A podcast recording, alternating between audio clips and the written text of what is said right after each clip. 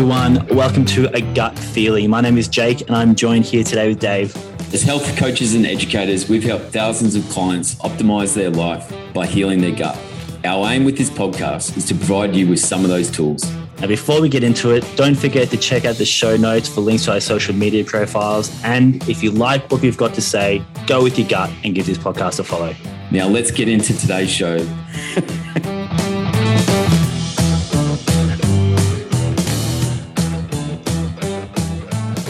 Okay, today we are talking about a topic that has been a long time in the making. There's been a lot of anticipation, and I'm sure people are very happy that we're finally going to be covering it. We're going to be talking all about sex.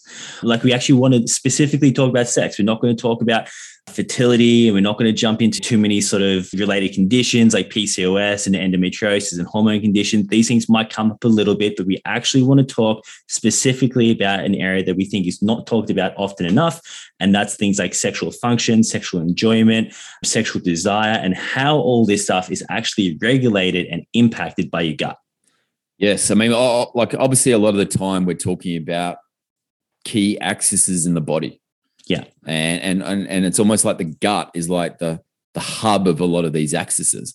Yeah. Okay. And we're talking about, you know, like the gut to liver axis and the gut to kidney axis and the enteric nervous system. So we're always talking about these axes. And it's amazing how many relationships the gut has with all these different Yeah. areas around the body. And obviously, one of those areas is the reproductive system. Yeah. And the reproductive organs. So you've got the gut to reproductive organ or, or gut to reproductive system axis. Yeah.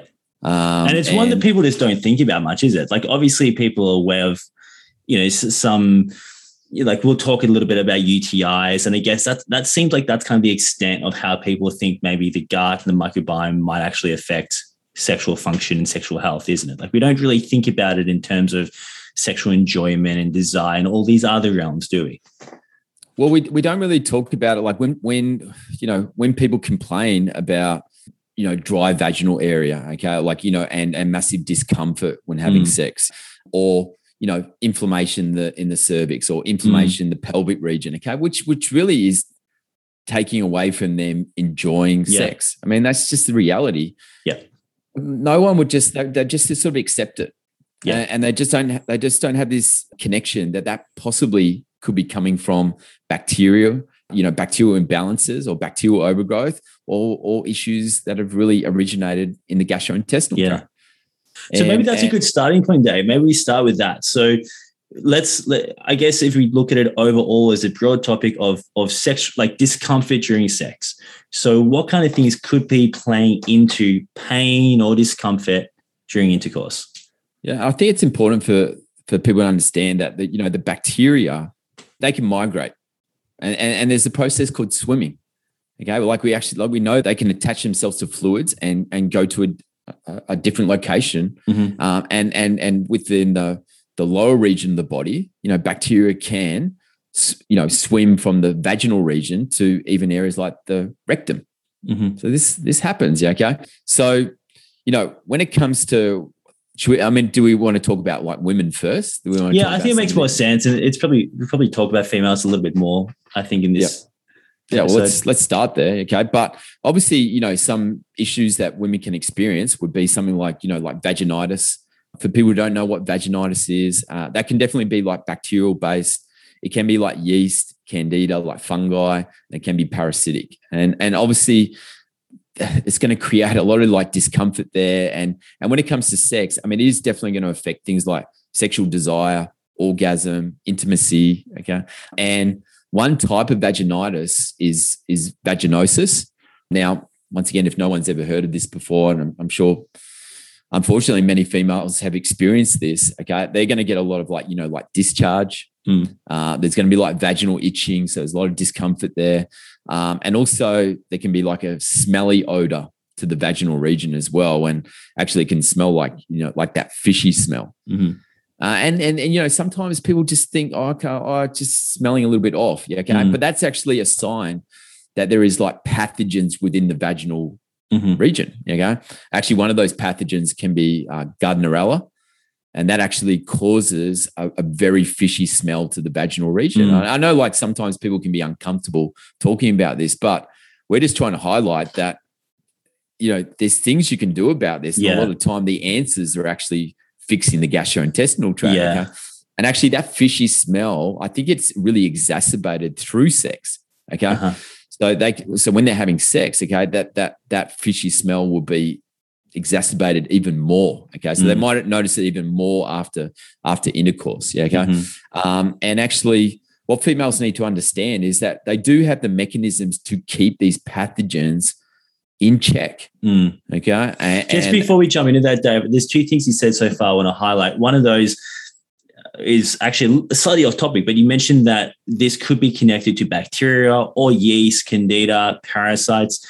I think this is an, an important note to make around so many health conditions. And I think we, it just needs to be said in case people don't know this that anytime someone, someone gets like a diagnosis or a condition or a disease or whatever it is, that label that doesn't explain what's caused it. So in this case, we're talking about vaginosis. It doesn't explain what the causation was necessarily, right? Like it's you know, there's it's basically telling you more or less kind of the symptom, the outcome.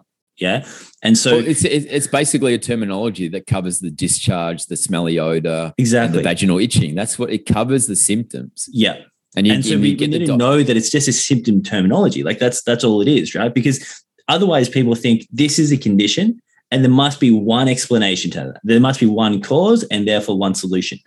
But that's the problem. We shouldn't be looking at well, what's the what's the term used, and then what's the solution for that term. We need to be asking, well, what was the cause of that? Yeah, Yeah, and the, in that instance, the vaginosis is bacterial based. Okay, and Yeah. obviously going to go down the line of like antibiotics, and obviously we we've covered this in in previous podcasts. Yeah, okay, but you're not really fixing where the issues have really originated from. And once again, we always say that Mm. you know if you've got those issues in the vaginal region, yeah, okay, Mm. um, you're definitely going to have those issues in the mothership, and the mothership is the gastrointestinal tract. Yeah. okay, and you know the way it works for like females, like this would be the one thing where I'd say like females, it's actually pretty simple. Mm. Like actually, when it comes to the reproductive organs and bacteria, it's actually guys where it's it's Mm. really complex. Okay, in terms of the amount of like different bacteria strains and um, we, we might you know talk about that a little bit more. Okay, but you know really with females, they should have a high concentration of lactobacillus, and we're not necessarily going to go into every single lactobacillus strain that is located in the vaginal region. Okay, Gasseri might be you know a pretty significant one because they've actually shown in research that lactobacillus gasseri can actually help with particular women's health ailments like endometriosis, which is obviously like estrogen dominance. I'm not saying that it will rectify that, but I'm just saying there is some documentation that it can help. And the role of the lactobacillus within the, the vaginal region is to actually maintain an acidic environment. Now, females within the vaginal region need about less than 4.5 pH balance I had, a- I had a veg- client last week, a male client who had a UTI. And uh, I was, there's several different things I did to sort of help him with the UTI, but one of them was I used a blend of lactobacillus probiotic. And uh, again, like you're saying, it's it's helping maintain the pH balance, and this is important when it comes to in- infections down there. I'm just laughing because it was the only one I could find that was suitable that had these these strains in it that were like the patented forms. It was marketed as like a female only probiotic, and so this male client's like, "Are you sure this is for me? Like, I don't want to take this." Well, if it's got the right balance, that's what you exactly, need. yeah? exactly. So, but it worked because it's helping with pH balance. So, tell us about it. Yeah. Um, and so, so you want an acidic environment. Yeah. Okay. Yeah. And having the acidic environment actually helps to keep in check the pathogens, the opportunistic bacteria. And they actually uh, have, I think they've pretty, pretty much shown that if you have a pH balance over like 4.5, that you are going to encourage a lot more pathogens within the vaginal region and experience these issues that I'm talking about. so, Um, AKA, if it's less acidic, there's more likely going to be these pathogens or opportunistic sort of organisms. Yeah, it, it needs to maintain that acidic environment. Okay. Yeah. And and we've got to see this relationship with the gut as well. It's really, really important because if you look at like an area like the small intestine where 90% of your absorption and digestion takes place, actually one of the major broad group bacteria strains that is actually located in the small intestine. I'm not saying this is the only one. Okay. I'm just not, I'm not saying that is actually lactobacillus. Yeah. Okay, there's like 190 different strains of lactobacillus. So when, when we when we when we're saying lactobacillus, we're talking about the broad group. Yeah. Okay, we're not breaking down all the individual strains. Okay, so if you've got low levels of lactobacillus within the vaginal region, okay, is there a good chance that the major area where you generally should have actually mm. high concentrations of lactobacillus, being the small intestine, mm. is also negatively uh, mm. affected? And I would say very, very high probability. Yeah, Okay. And, and also, that would probably mean that you're going to be a lot more prone to things like fungi and yeast and candida. Like that yeah. would be like SIFO, small intestinal fungal overgrowth within the small intestine, because you don't have the beneficial flora to keep in check the pathogens that are going to occur within the small intestine. So, yeah, it's I, I think it's just important that yes, we might be able to address it by by utilizing certain strains of lactobacillus. As I said, I use Gasseri as an example. Okay, but we probably really need to fix what's going on within the mothership and the small intestine. Okay, and that's not as simple as just like using like a lactobacillus plantarum, which is pretty beneficial for the small intestine mm. because the plantarum actually helps with the intracellular tight junctions and the structure within the small intestine, the structure within the gut lining. Really good for other things as well, like acetylcholine, like a neurotransmitter. But we're not necessarily going to just like solve the issues in the small intestine by just using like lactobacillus. Okay.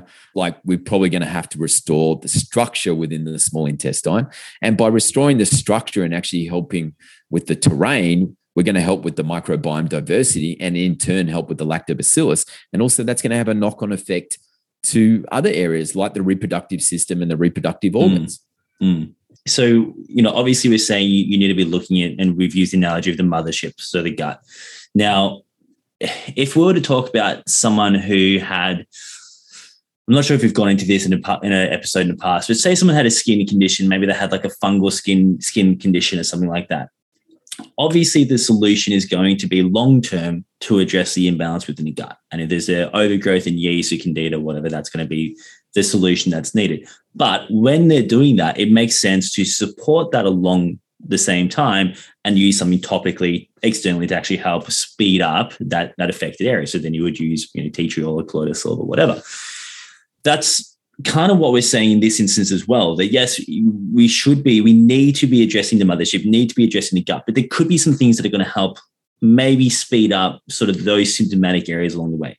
And potentially that's where maybe a lactobacillus blend could come into it, right? Like that could potentially help speed some yeah. of these these issues people are facing initially while you're doing some of that other work. Yeah, and you could probably think outside the box, and maybe I don't want to go too far down this rabbit hole, but even like you know things like lactoferrin. Yes, you get like lactoferrin within something like goat's colostrum. Okay, but you mm-hmm. can take lactoferrin directly, and a lot of people go, "Well, why, why talk about lactoferrin?" I mean, lactoferrin is actually really good for helping to balance out the ratios between mm. your beneficial flora and your opportunistic bacteria. Mm. Okay, so it can actually help to restore the microbiome ratios. And I would say that's incredibly important. Okay. And it also acts like a, a bit of a layer, like another mucosal layer to the gastrointestinal tract. So it's actually going to provide some protective support there as well. Okay. Once again, I'm sort of like thinking outside the box there, like even like goat's colostrum. Um, that's another one you could potentially use. And then maybe on top of that, something like a lactobacillus gasseri. Once again, I'm not saying that that is fully going to to, to fix the issue long term. Okay. But initially, it, it could give you some relief and, and actually help to balance some things out. Yeah. Yeah. There's another factor, like just with the discomfort, okay, yeah. just with females, is that there's definitely when it comes to getting like like I talked about, like getting inflammation in the mm. cervix and inflammation in the in the pelvic region. I mean, they look, they have noticed with females that when they do actually have imbalances with their beneficial flora, that they can be a lot more prone to fertility issues. We're probably not going to go too far down that rabbit hole, okay? But even more prone to miscarriage, okay? And they are more prone to pelvic inflammatory disease as well, mm-hmm. okay? So that's even that's just when we're just talking about them not having the the, the proper microbiome ratios within the vaginal region. So when you say okay? so pelvic inflammatory disease, PID, so if someone hasn't heard that, what is that? What kind of symptoms might someone experience with that? Well, like if we're if we're relating it to like you know like even like sex, yeah, okay. There's there's there's huge like pain and discomfort there. Yep. Okay. I mean, I mean, pain, pain and inflammation. Yeah, pain, pain, pain, pain yeah. is like you know, the, like the big one. Okay, and that's like even what they've noticed. Okay, is things like you know, like SIBO, um, negative gram bacteria, and these are unfortunately becoming even more common gastrointestinal problems mm. like yeast infection. Okay, they have actually all been linked to inflammation, the cervix, and the and and the pelvic region. So, so just okay. pause there for a second. So, you've talked about bacterial vaginosis. That's a, an issue there with potentially low levels of good bacteria, maybe overgrowth of pathogens. Um, the solution. So, for, how does someone differentiate kind of what they've got? I guess in that case, you kind of talked about like the odor might be a bit of a giveaway. And so, in that instance, we're saying, look, you really need to work on rebalancing microbiome. You've got probably got low levels of good guys, low levels of lactobacillus part of that solution is going to be potentially using a lactobacillus, a good blend that's actually specialized to help with the vaginal microbiome initially, but work on the gut lining, working on if there is some overgrowth of pathogens there, working on eliminating that, um, potentially adding in some food for the lactobacillus. So that might be some selective prebiotics if that like at, at the right time, depending on the, the state of that person's gut. But that's kind of going to be that solution moving forwards, isn't it? Mm. Now, well, there's there's also the scenario if like um, if females are more prone to urinary tract infections. Yeah, and well, that's like, a whole different one. Do the PID first. So pelvic inflammatory disorders, a disease. You're saying now this is just it, it, it does sort of like it does relate to it a little bit because okay. with negative gram bacteria, SIBO, they are more prone to inflammation in the cervix and inflammation in the pelvic region. So yes, there's there's a link with the, the yeast and the candida. So this is where there can be a little bit of crossover. Okay? Yeah. But I would definitely say that, you know, uh, with urinary tract infections, which obviously a huge link to negative gram bacteria, LPS, lipopolysaccharides, okay, it can be some positive, like pathogenic positive gram bacteria that is linked to urinary tract infections as well. Okay. And hence this could be the link to SIBO because a lot of time with SIBO, it's a bit of a mishmash between pathogenic positive gram bacteria, pathogenic negative gram bacteria, but some of it is non-pathogenic positive gram, some of it is non-pathogenic. Do you have examples gram, of, so, of positive gram bacteria that's linked to UTIs as well? Oh, it's a it's a good question. I'm trying to remember some of the direct strains. Yeah. I mean, like there, there there definitely are some that are that are linked to urinary tract infections. Yeah. I mean, obviously the ones that are you know, uh, are more commonly linked to urinary tract infections are those pathogenic strains of negative gram bacteria, like the big four, you know, okay, like uh, obviously things like Klebsiella, okay, uh, Citrobacter, Enterobacter, Pseudomonas. E. coli. Yeah, E. coli. Have to really rack my brain to, to remember like some I was just curious because obviously it's not as common, you know, by, by far the the most common cause of UTIs are going to be negative yeah. gram. But it's definitely definitely some of that commensal bacteria and some of the pathogenic positive gram bacteria. Some of those strains have been linked to urinary tract infections yeah. as well. Not not once again not as prevalent. Okay, yeah. yeah. but they they basically say that you know that what is it fifty to sixty percent of women will complain of urinary tract infections over the course of their life. Okay, mm. so it's, we're, we're talking about an extremely common mm. issue here. And what I would say in that instance, okay, is obviously you're going to have to address the SIBO, the negative gram bacteria overgrowth to really fix this problem. And obviously that problem is really existing in the gastrointestinal tract. You know, there might be certain like uh, safeguard sort of like probiotics like bacillus strains that could be something like you know like MegaSporeBiotic and things like bacillus coagulans bacillus subtilis you know what i would say is something like a SBO Ultimate Probiotic, where you get like a Saccharomyces boulardii. It's a good yeast, and you get Bacillus coagulans, Bacillus subtilis. I mean, that would probably covering a few bases there. Mm. Um, so I think there's there, there's things that you could probably do to to uh, make some inroads into that, like maybe even something like you know like a biofilm agent, okay, um, whether that's something like you know a biofilm defense uh, or InterFase Plus with the EDTA. Once again, there's there's probably some simple things that you could put in place initially, like even like I'll probably say like a modified citrus pectin could be pretty good because it's very good with LPS. Obviously, protects the blood brain barrier, but actually it helps to block GAL3, which is the major pro inflammatory protein that makes up the polysaccharide matrix of the biofilm. Okay. So I think there's some things that you could put in place, but obviously you're really going to have to get to the bottom of like the, the major bacterial overgrowth that you've got going on within the within the gastrointestinal tract. I mean, there's even that, that they've shown, I think, you know, bacterial byproducts can create huge huge amounts of inflammation in the uterus and they've actually shown i'm pretty sure in infertile women that they have completely different microbiome ratios within the lower and upper reproductive system. Okay, so they've shown these inconsistencies. So obviously, you know, this having a big impact on fertility. Mm, mm. So ultimately, like that's a good example as well because you've given. So we've talked about PID and also UTIs, and both of those are ultimately caused most likely by negative gram bacteria. And so this is another one of those examples where the causation could be one thing, but it could actually present itself in in kind of a couple of different outworkings. And so the solution is still to deal with the negative gram bacteria or the bacterial overgrowth, even regardless of whether it's UTI, like however it's showing up, it's still the same solution. Now, obviously, there's things that you can do, like you said, to kind of help manage some of those symptoms alongside. And we didn't mention D-mannose, but that would be an example of one that's going to kind of stop some of that bacteria from adhering and, and sticking.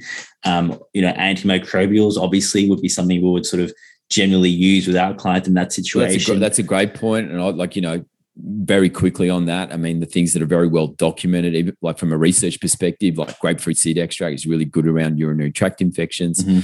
Once again, we've spoken, you know, said that it's not everyone's cup of tea, but mm. I wouldn't fully gr- agree with everyone on that. Um, uh, Uva ursi, yeah, um, that's really great around urinary tract yeah. infections. The good thing is it actually helps renal function, so it actually helps like even with the kidneys a lot of the time they use Uva Ursi and like heavy metal support supplements as well. Yep. So that means it actually helps with even things like heavy metal clearance. And that, you know, once again, that doesn't sort of mean you take the Uva Ursi for any longer than like, you know, four months, but you, you could definitely use something like a Uva Ursi initially to actually help with uh, urinary tract infections. And I'd say it's probably a little bit less aggressive than something like a grapefruit seed extract. Yeah, yeah, yeah.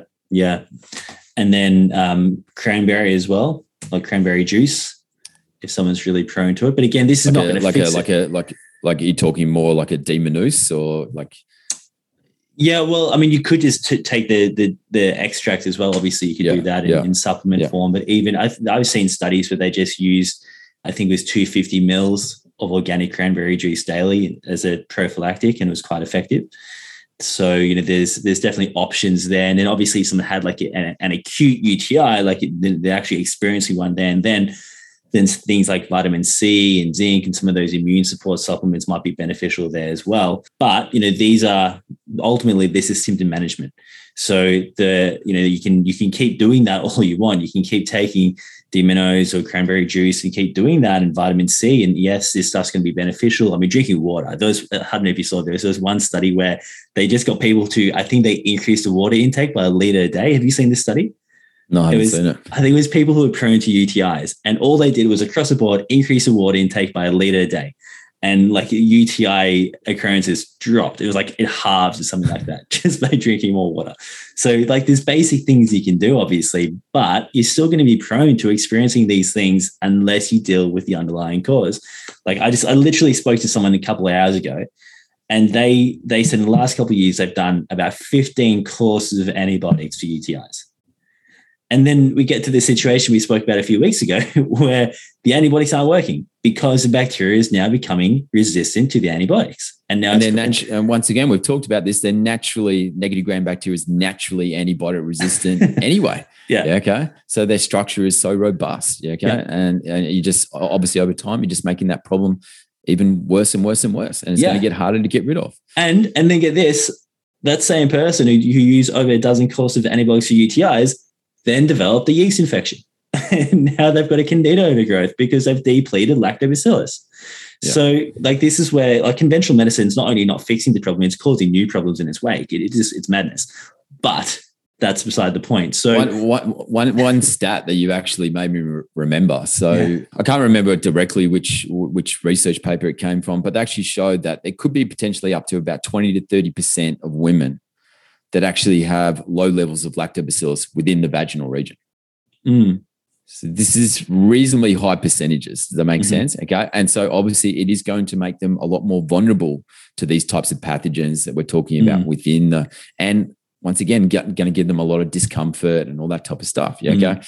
Uh, and I, am always going to say like you, you have got to go back to the source. Okay, you've got to yeah. go back to the mothership. We're just going to keep on saying that over and over again. And then, you know, a lot of females, you, you, know, they need to understand that even when it comes to the hormonal balance, okay, well, your beneficial flora are really, really important to modulate your hormones. We're probably mm. not going to go too far down this rabbit hole because we've obviously in a podcast we've talked about the relationship between the microbiome, the gut, and obviously your hormones. But you know, things like lactobacillus actually help to regulate you know things like estrogen okay lactobacillus is a carrier for estrogen so it actually helps to recirculate it through your bloodstream okay? And this can actually create some issues around like discomfort around sex and even like you know dry like vaginal region and all that type of stuff. Because if you've got issues around lactobacillus you are going to affect something like estrogen okay? And estrogen is really important okay when it comes to sexual desire. So you like obviously a female wanting to have sex okay? Mm-hmm. and also estrogen provides lubrication to the vaginal wall. So you actually being able to have you know sexual intercourse without having pain Okay. Mm. And then also there's the relationship with stuff that we've talked about, which is like beta glucuronidase. So altered beta glucuronidase. So obviously there can be the instance where something like SIBO, okay, where you have high amounts of the estrobolome. And, and when you've got high amounts of the estrobolome, okay, as can be in the instance of something like SIBO, okay, is that you have high amounts of the beta glucuronidase, and then the beta glucuronidase takes a lot, the bound estrogen unbinds it. So you have more active estrogen in the bloodstream. Okay. And so in this instance, you have high amounts of estrogen in the bloodstream, and estrogen has a relationship with serotonin. And people want to know what that relationship is. Okay. Estrogen is you actually require to actually help you with the metabolization of L-tryptophan. L-tryptophan gets converted into 5-hydroxy L-tryptophan. 5-HTP gets converted to serotonin and then serotonin to like melatonin. Okay. So here's the relationship. Okay. And what you can what can happen is when you've got too much estrogen, estrogen dominance, you can have overactive serotonin. And when you have the overactive serotonin, that's actually been linked to uh, they call it hypoactive sexual dysfunction disorder. Mm. So the woman's actually just got no sex drive. Okay. And then also, if you, let's say you have like just not enough of the estrobolome because that can actually happen as well. So that's still altered beta glucuronidase because mm. essentially what's happening now is they're not producing enough beta glucuronidase. And if they're not producing enough beta glucuronidase, then that obviously they're not taking the bound estrogen, okay, and unbinding it. So there's more active estrogen in the bloodstream. So there's lower amounts of active estrogen in the bloodstream, okay which basically means that's going to have a negative effect on sexual desire, lubrication of the vaginal wall. Okay, so so how can someone you know? Because there's there's a lot of ifs and buts there, and so how does someone know if that's them? So like, would you say for someone who has more SIBO type symptoms, they're more likely to have higher beta glucuronidase? Yeah. Generally, generally, yes, that would be a, a higher correlation higher, for yeah. sure. Okay. So, as a rule of thumb, then we can say someone's got these digestive symptoms, bloating, gas, issues with FODMAP foods, then there's a higher chance they're going to have higher beta glucuronidase, which is probably going to lead to more estrogenic type symptoms, right? So they could, in that instance, be higher serotonin, like you've just talked about. And that higher serotonin is going to negatively affect this sort of ratio with dopamine, isn't it? Yeah, and then obviously the issues around like the the estrogen dominance. I mean, you know, weakening of the pelvic floor that might be yeah. like you know a bit of an indication. Yeah. Could you say like you know potentially like maybe a bit of a weight gain aspect as well? Obviously, issues around like fluid balance. Okay, because estrogen actually helps to balance out you know, sodium to fluid within the body. Okay. So there's like more water retention. So that could be yeah. another factor. Okay. And then even particular women's health ailments. And obviously a big one here would be something like endometriosis, obviously, you know, more estrogen dominance. So you would say that maybe more painful PMS, uh, heavier bleeds. Okay. Like these types of characteristics might be an indication that the the altercation in the beta glucuronidase is there's a higher elevation in the beta glucuronidase. Yeah. And so for that person, again, this is this is not medical advice. We should have a disclaimer at the start of a show. If we don't, we need to get one, Dave. Um, yeah. But potentially something like calcium D-glucarate that could be potentially used in this instance to lower beta glucuronidase. Maybe someone had a lot of estrogenic type symptoms. It could help. And once again, not a, not a not a long term solution. No, okay, but it definitely could help in, in short term. Okay. Yep. Um, and I could probably say that you know something even like bacillus strains again, like bacillus coagulans and bacillus subtilis, okay, because obviously these are really good against a lot of the bacteria strains that tend to make up SIBO, okay, things like MRSA, even good against, you know, Clostridium difficile and H. pylori, and but very good against E. coli. So, so that could be something that you could apply initially just to, to mitigate things. Yeah. And, and then, like you said, you're going to be dealing with the underlying issue, which is the SIBO or the bacterial overgrowth. Now, the flip side, though, what might someone experience if they had low estrobolome and therefore low estrogen? This could be would you say so it's not necessarily going to be SIBO, it could be, but not necessarily going to be. Could this potentially be more maybe someone who's had like very excessive antibiotic use? Um, like would you say well, that would be a more common well, well if you if you it, well once again if you look at a lot of the back i mean it, it could be get a little bit harder to distinguish okay yeah. um, but if you look at a lot of the bacteria that makes up the estrobolome i mean one is like e coli okay yeah. so escherichia coli you know, things like Enterococcus. Okay. It can even be like more pathogenic strains like Shigella, but once again, let's not go too far down that rabbit hole, or me not go too far down that rabbit hole. But uh, but basically, let's say because E. coli, a lot of the time people they're just going to think of the mm. pathogenic strains. Mm. Yeah, okay. And there's obviously six pathogenic strains. Okay, but most of the E. coli within the colon, large intestine is good. Yeah, okay. Mm. And and we've talked about this. Like you need E. coli for your ability to synthesize B9 folate. You need it for yeah. your ability to synthesize B7 biotin. Yeah, okay. You need it to be able to absorb, you know, vitamin K. Yeah. Uh, you need it for coenzyme Q10. It actually helps to protect you against osteopenia, osteoporosis. Okay. So you could potentially say that what uh, females might, might be experiencing in this instance is like not really good at things like fat mobilization, a lack of energy, maybe issues around like like bone density, connective tissue issues, and and, and these types of things. So I, I would say that a lot of the time they could feel extremely like you know flat and lethargic. But bear in mind there's there's a bit of crossover there yeah, with like yeah. with with SIBO. Okay, and that's why I say it, it could be a little bit harder to pinpoint because you yeah. could say in that instance, okay, like things like Mutaflor, like actually taking Escherichia coli, E. coli, okay, could actually be beneficial in that instance. But I like I want to make it clear I'm not telling listeners to go do that because we'd probably want a little bit more exact information in that instance. Okay. But if the beta glucuronidase was altered from that perspective, yes, trying to restore the estrobolome and the microbiome ratios is going to be really important in this instance. And would this person be more likely to experience things like hypothalamic amenorrhea potentially or anovulatory cycles, do you think? Most likely, for mm. sure. Yeah. So that yeah. could, but it's, could it, potentially be a clue. Another clue, yeah. Okay, but once again, it gets a little bit harder around the remedies with that. Okay, uh, and you know, obviously, I, I w- I'm not going to tell people to go start taking something like Mutaflor in that instance, which I, I, think you've told me has got some huge benefits around certain types of negative gram bacteria like Klebsiella. Yeah. And I, I think you've even looked at research and documentation that actually confirms that. Okay, mm. so, but it, you know, I, I, think that gets a little bit tricky to, to to use that as a remedy in that instance because I just think you need a little bit more information. I think, yeah, I think I like Mutaflor a little bit more than you do. Um, but I don't, I don't use it heaps. I, I used it today with someone. I definitely use it with clients, and I definitely, you know, have seen people get a huge amount of like benefit yeah. from it. I'm definitely interested around the research in terms of helping with like Klebsiella yeah. pneumoniae and Klebsiella strains. Yeah. So, should we switch sexes? Well, I wonder if we should should we make today maybe more just on females and then do. I think we're gonna. I think, I think we're gonna cover some. I mean, okay, okay, we, let's we, let's. Uh, yeah, because we, we we we're trying to talk about sex, and I think like we're gonna cover. Okay, like one thing is really important. I think even for females to understand that actually even a lot of their issues could actually be coming from the guy. Yeah. Okay. Uh, and so that's why I think that's probably really important to talk about some of these aspects around men. Yeah. Okay. Because once again, it comes down to the complexity of the microbiome within the seminal fluid. And what I'm talking about here is within the semen. Yeah. Uh, it is it is just a, a lot more complex. And I think maybe, you know, maybe back in the day it wasn't that complex. Okay. But as particular gut issues like SIBO, small intestinal bacterial overgrowth, and high prevalence of negative gram bacteria have become more and more dominant in, in modern society. Now, all of a sudden, this is creating huge issues around sperm quality, you know, the seminal fluid, even seeing issues around like prostatitis, like inflammation of the prostate.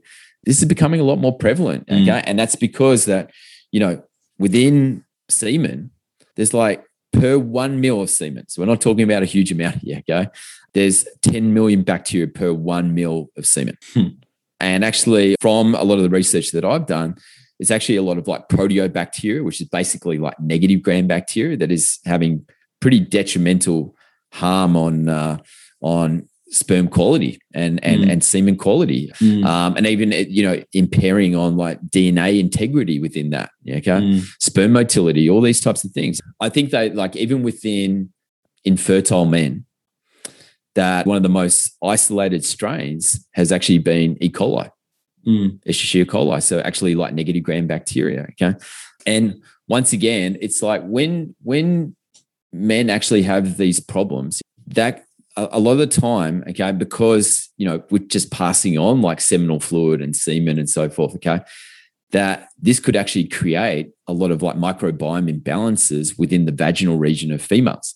So, so Han, this could stimulate things like UTIs, right? Like if if yes. there's a high amount of negative gram bacteria. So you're saying not only though could it cause this transitory kind of infection, but it could actually shift the microbiome more more on a permanent basis.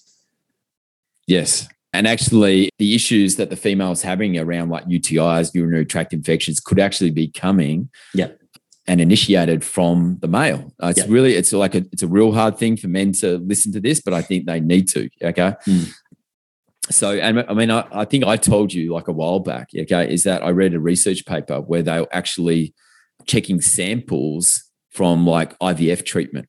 Mm-hmm. Yeah, so checking like sperm quality. So they're actually checking the the semen samples to actually see what the microbiome ratios were. And actually, with IVF treatment, they actually noticed that 34.5%, I'm pretty sure I got that percentage right, had particular like bacterial overgrowth.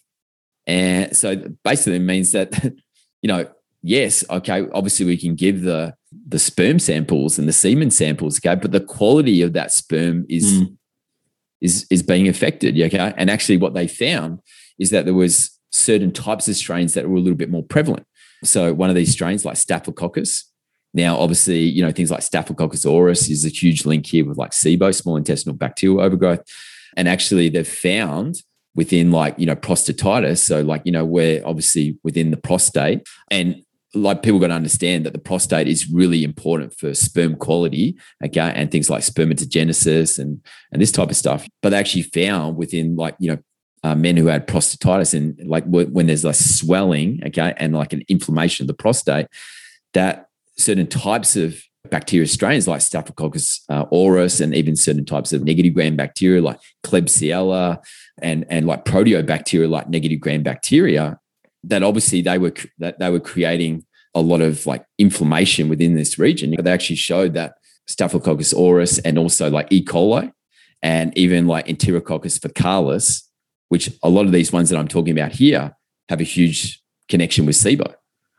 And so they were actually finding that there was high proportions, is my big point, okay, high proportions of these bacteria strains within the uh, the 34.5% of the IVF treatment analyze like semen and and uh, and sperm.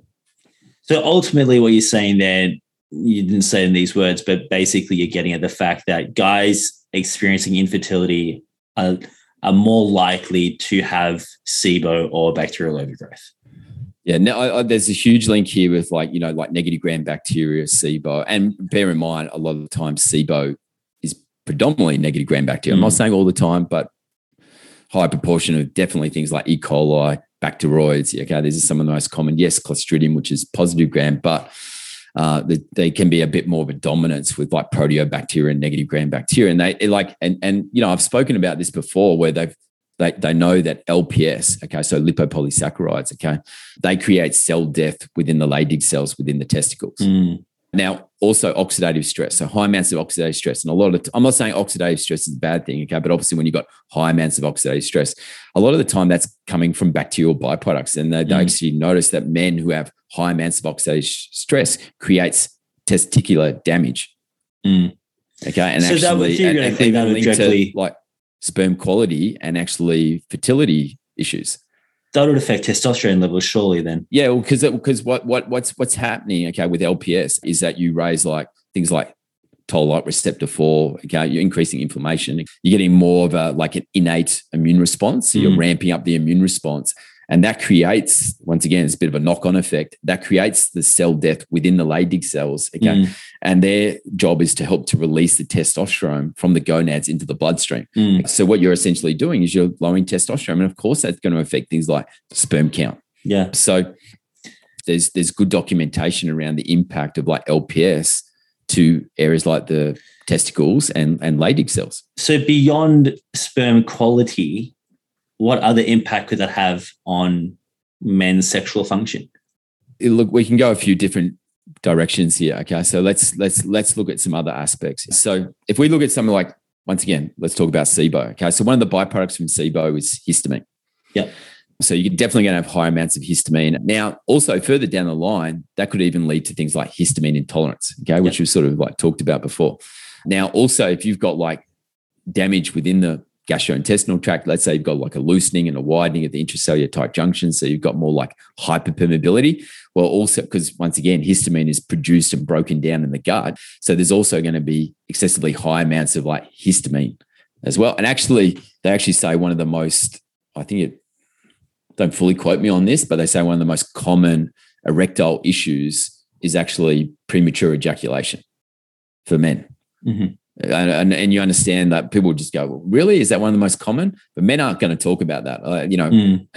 you and I can can guarantee that a lot of men aren't going to talk mm. about like premature ejaculation. Okay, and there is a link here with histamine because, like, so if there's histamine is high, this could potentially cause the premature ejaculation. Now, once again, if you look at it, histamine is released by mast cells within the genital region. This also happens with both sexes, like females and men, okay, as a result of an orgasm. So I'm just saying that naturally occurs. Okay. Now, if histamine is like really, really ramped up, okay, is there a case to say that this could even cause like, you know, orgasm and ejaculation to happen a little bit more rapidly? Mm. Okay. And I don't want to make it sound like histamine's bad. Okay. Mm. Like histamine, it's a hormone, it's a neurotransmitter. We need it for hyperarousal in the brain. Um, it actually helps controlling like the sleep wake cycle. We actually need it for libido. Okay. But you could see that if this is like really ramped, it's already ramped up. Okay. And then you're getting sexually aroused, you could see how it could cause you to ejaculate a little oh. bit too quick is there any evidence on like antihistamines affecting sexual function then in yes in males? Okay, yeah. so so so like obviously you can get to a point where these problems have been going on for such a long period of time. So especially when you get to severe intestinal permeability, so now we're talking about it's chronic, or you could have like low histamine, or you've got like histamine intolerance, which basically mm. means that the histamine does not play on the histamine receptors. Once mm. again, talked about this. There's many histamine receptors, H1, H2, H3, H4. Okay. So it doesn't play on the histamine receptors. So you don't get the chemical reaction. So you're not going to get that histamine response. So this is, you know, it could be low histamine, it could be histamine intolerance. And that has actually been a link to erectile dysfunction. Okay. So man can't just can't even get it up. And actually, so they've shown this with antihistamines. Okay. And obviously they play on H1 receptors. Okay. Mm. So you don't you so you don't actually get the the actual histamine response. Yeah, okay. Mm. But remember, we've sort of talked about this can have a negative impact on things like DAO, like diamine oxidase, okay, because your body doesn't perceive that it needs to produce the DAO. But they've actually have linked antihistamines to causing erectile dysfunction. And you, you would say that would go in line with, you know, having, you know, low histamine, uh, histamine intolerance. Okay. And guys, once again, because I said histamine is really important for libido. Mm. Okay. And like arousal in the brain. This is arousal. Okay. So uh, it does play a, a really important role in stimulation and libido. Probably not not mentioned when the doctor gives out antihistamines for your seasonal allergies, is it? No, I mean, I think they even, um, you know, I think they've even um, documented where I can't remember the exact stat that that men who have like even like gum inflammation. Don't fully quote me on this, okay, but guys who have really bad gum inflammation, which once again is linked to like bacterial overgrowth mm. within the with, within the oral region. Okay, now obviously if you've got that bacterial overgrowth in the oral region, you most likely got bacterial overgrowth within the gastrointestinal tract. But uh, like something like 2.2.28 times more likely to have some sort of erectile hmm. issue. There's another stat that just shows you obviously how how important this microbiome balance, yeah, okay, and obviously not having like an overgrowth of pathogenic bacteria is okay when it comes to you know um, What about sexual INOS? function? Do you reckon INOS and nitric oxide might be playing into things? Inducible nitric oxide. Yeah, like with, if someone's got SIBO, could that be another cause potentially of erectile dysfunction? Well, once again, like I, like I haven't read any direct documentation around that, like causing erectile dysfunction. I'm not, I'm not definitely not discrediting it. I haven't read any Okay. uh, direct correlation between increases in INOS and and, and erectile dysfunction. Is there anything else from like a, we talked a little bit about like libido and desire, anything else that could be impacting that in males from a, a gut perspective? Give me a little bit more information. I didn't have an answer. I was just wondering if you had anything else there, because that's that's a pretty common complaint, right? Like I, I get a lot of people who like, you know what, just like not not interested, don't know the same, like don't have the drive there. Well, I think, you Um, know, like obviously we've talked about the relationship of like, you know, even the impact of things like EDCs, endocrine disrupting chemicals. Yeah. Okay. And, and, and, you know, we talked about the relationship of certain types of uh, bacteria, even helping with like androgen hormones. So things like testosterone, Yeah. you know, things like. Have you seen the- actually, you mentioned- Acinetobacter and Dorea and The the endocrine Ah. disrupting stuff. Have you seen the evidence on polyester? no, I haven't, I haven't There's seen it. some some interesting studies on polyester, like polyester clothing or polyester underwear. And man, I think they, I think it was just on test. It was either sperm quality or testosterone. I think it was on sperm quality. I I obviously can't remember it well enough to quote it here, but it was very compelling how negative the impact of, of polyester clothing was. Yeah. I look at, I haven't, haven't uh, read that documentation, but I'll, I'll find it Uh, and send it to you later. It's it's pretty interesting. But yeah, so you're saying like endocrine disrupting chemicals, things like plastics, and you know a lot of uh you know cosmetics well, and once stuff again, and, using. and, and, and just just the microbiome ratios themselves. Yeah, okay. Um, because remember, like you know, I have spoken about this certain types of bacteria, like the Dorea and the Acinetobacter and uh-huh. Megamonas, and these types of ones, which have been linked to actually helping directly more with testosterone. Yeah. and so obviously that's going to play a, a huge impact on you know sperm count and uh, and you know sexual function. Mm. Mm. I think we should do a, another episode on on libido as well at some point because it is something that a lot of people, uh, like especially females, I get a lot of questions over this, and I think it it'd be good to put a bit more time into it. And you know, even if we do talk about sort of some of the the more hormonal impact there, and maybe talk about neurotransmitters and dopamine and stuff a bit more.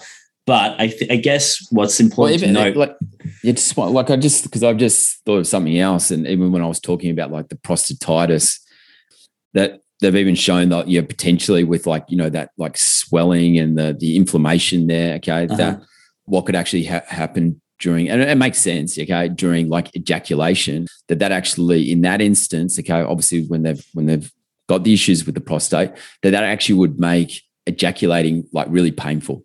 Okay, so so that can actually happen with men as well. Okay, and Mm. so you know, yes, you know, we could say like, oh, look at things that actually really help with the prostate. I mean, Mm, obviously there's a fair bit around like pomegranate, yeah, okay, um, even like pomegranate juice and all that type of Mm. stuff, and other things that help with prostatitis. I mean, saw palmetto. I mean, I'm not, I'm not telling guys to go down No. this line, okay, but I would say like things that you know a little bit more direct towards like negative gram bacteria, SIBO. I, once again, I'm gonna I'm gonna say like bacillus strains. Mm. So especially something like a MegaSporeBiotic, the bacillus coagulans, bacillus subtilis. You know, are you going to look at something like an antimicrobial that's it's really good around like negative gram bacteria. I mean, in Mm. this instance, if it's more SIBO, I mean, you can go down the line of like, you know, berberine, allicin. I'm going to probably base it more on the individual, what's going to work better in this instance. Okay. mm, So you know, like a like a biofilm agent. Okay, I mean, um, there, you know, a lot of there can be a lot of similarities to what we're going to use, obviously with a with a male, to what we are going to use with the female. So Yeah. not exactly the same, but there can definitely be some similarities there. Yeah. Yeah. I think the, I, I don't know if this is good news or bad news. It, maybe it's a combination of both, but I think the reality is we need to accept that there's not necessarily like a quick, simple fix. Like if someone's got erectile dysfunction or they've got, you know, painful intercourse or, or whatever, yeah, okay, there's obviously going to be things you can use alongside it. But ultimately, we're saying you probably need to go back to the gut. And that doesn't mean that it's a you know multi-year journey. Like you know, a lot of those those imbalances can be pretty quick to sort out, relatively speaking. but it's not as simple as you know a lot of the time people just want that you know here take take viagra you know that'll fix all your issues or or take this one sort of pill and that'll fix everything and unfortunately it's not as simple as that. It's actually you know actually shifting microbiome and, and changing ultimately what's going on within your gut. And so that's hopefully that's empowering in some ways because it is a solution to what's causing these issues. But at the same time like there's work there that needs to be done.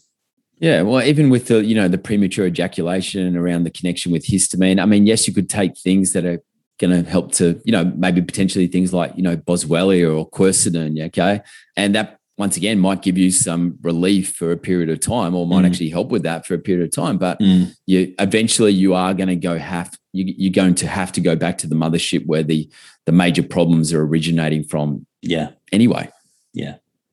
Dave, I think we should we should wrap up there, but I think we need to do a part two. I think there's there's more that needs to be said, and there's there's I feel like uh, even from like a, a, male perspective, I think we only just started to unleash you. And I think there's a lot more you want to say about sperm quality and all this kind of stuff. So I think at some point, I don't know if we'll do it next time or maybe in the future, but I think we definitely do need to do a part two. I want to go into libido more because that's something that I'm sure there's a lot of people want to know more about that as well. So is there anything, any final comments or anything you want to conclude with before we uh, wrap up today? No, I mean, I think it's just like just for people to understand that once again, okay, yes, we can provide remedies to to maybe help to support the discomfort there and actually just to uh, you know stem the flow for a period of time. But if you don't go back to the mothership and you don't fix that problem, okay, like these these issues, they're just going to pop up again. Yeah, yeah, awesome. Cool. Thank you, Dave. I, uh, I'm looking forward to part two. Thanks, guys. Thanks so much for listening, guys. As always, we hope this podcast was helpful. If you want to continue to connect with us, our social media profiles are linked in the show notes. And don't forget, the contents of this podcast are for educational purposes only. None of the information provided in a gut feeling is intended to treat, diagnose, or give medical advice. So please consult a healthcare professional before making any changes to your lifestyle.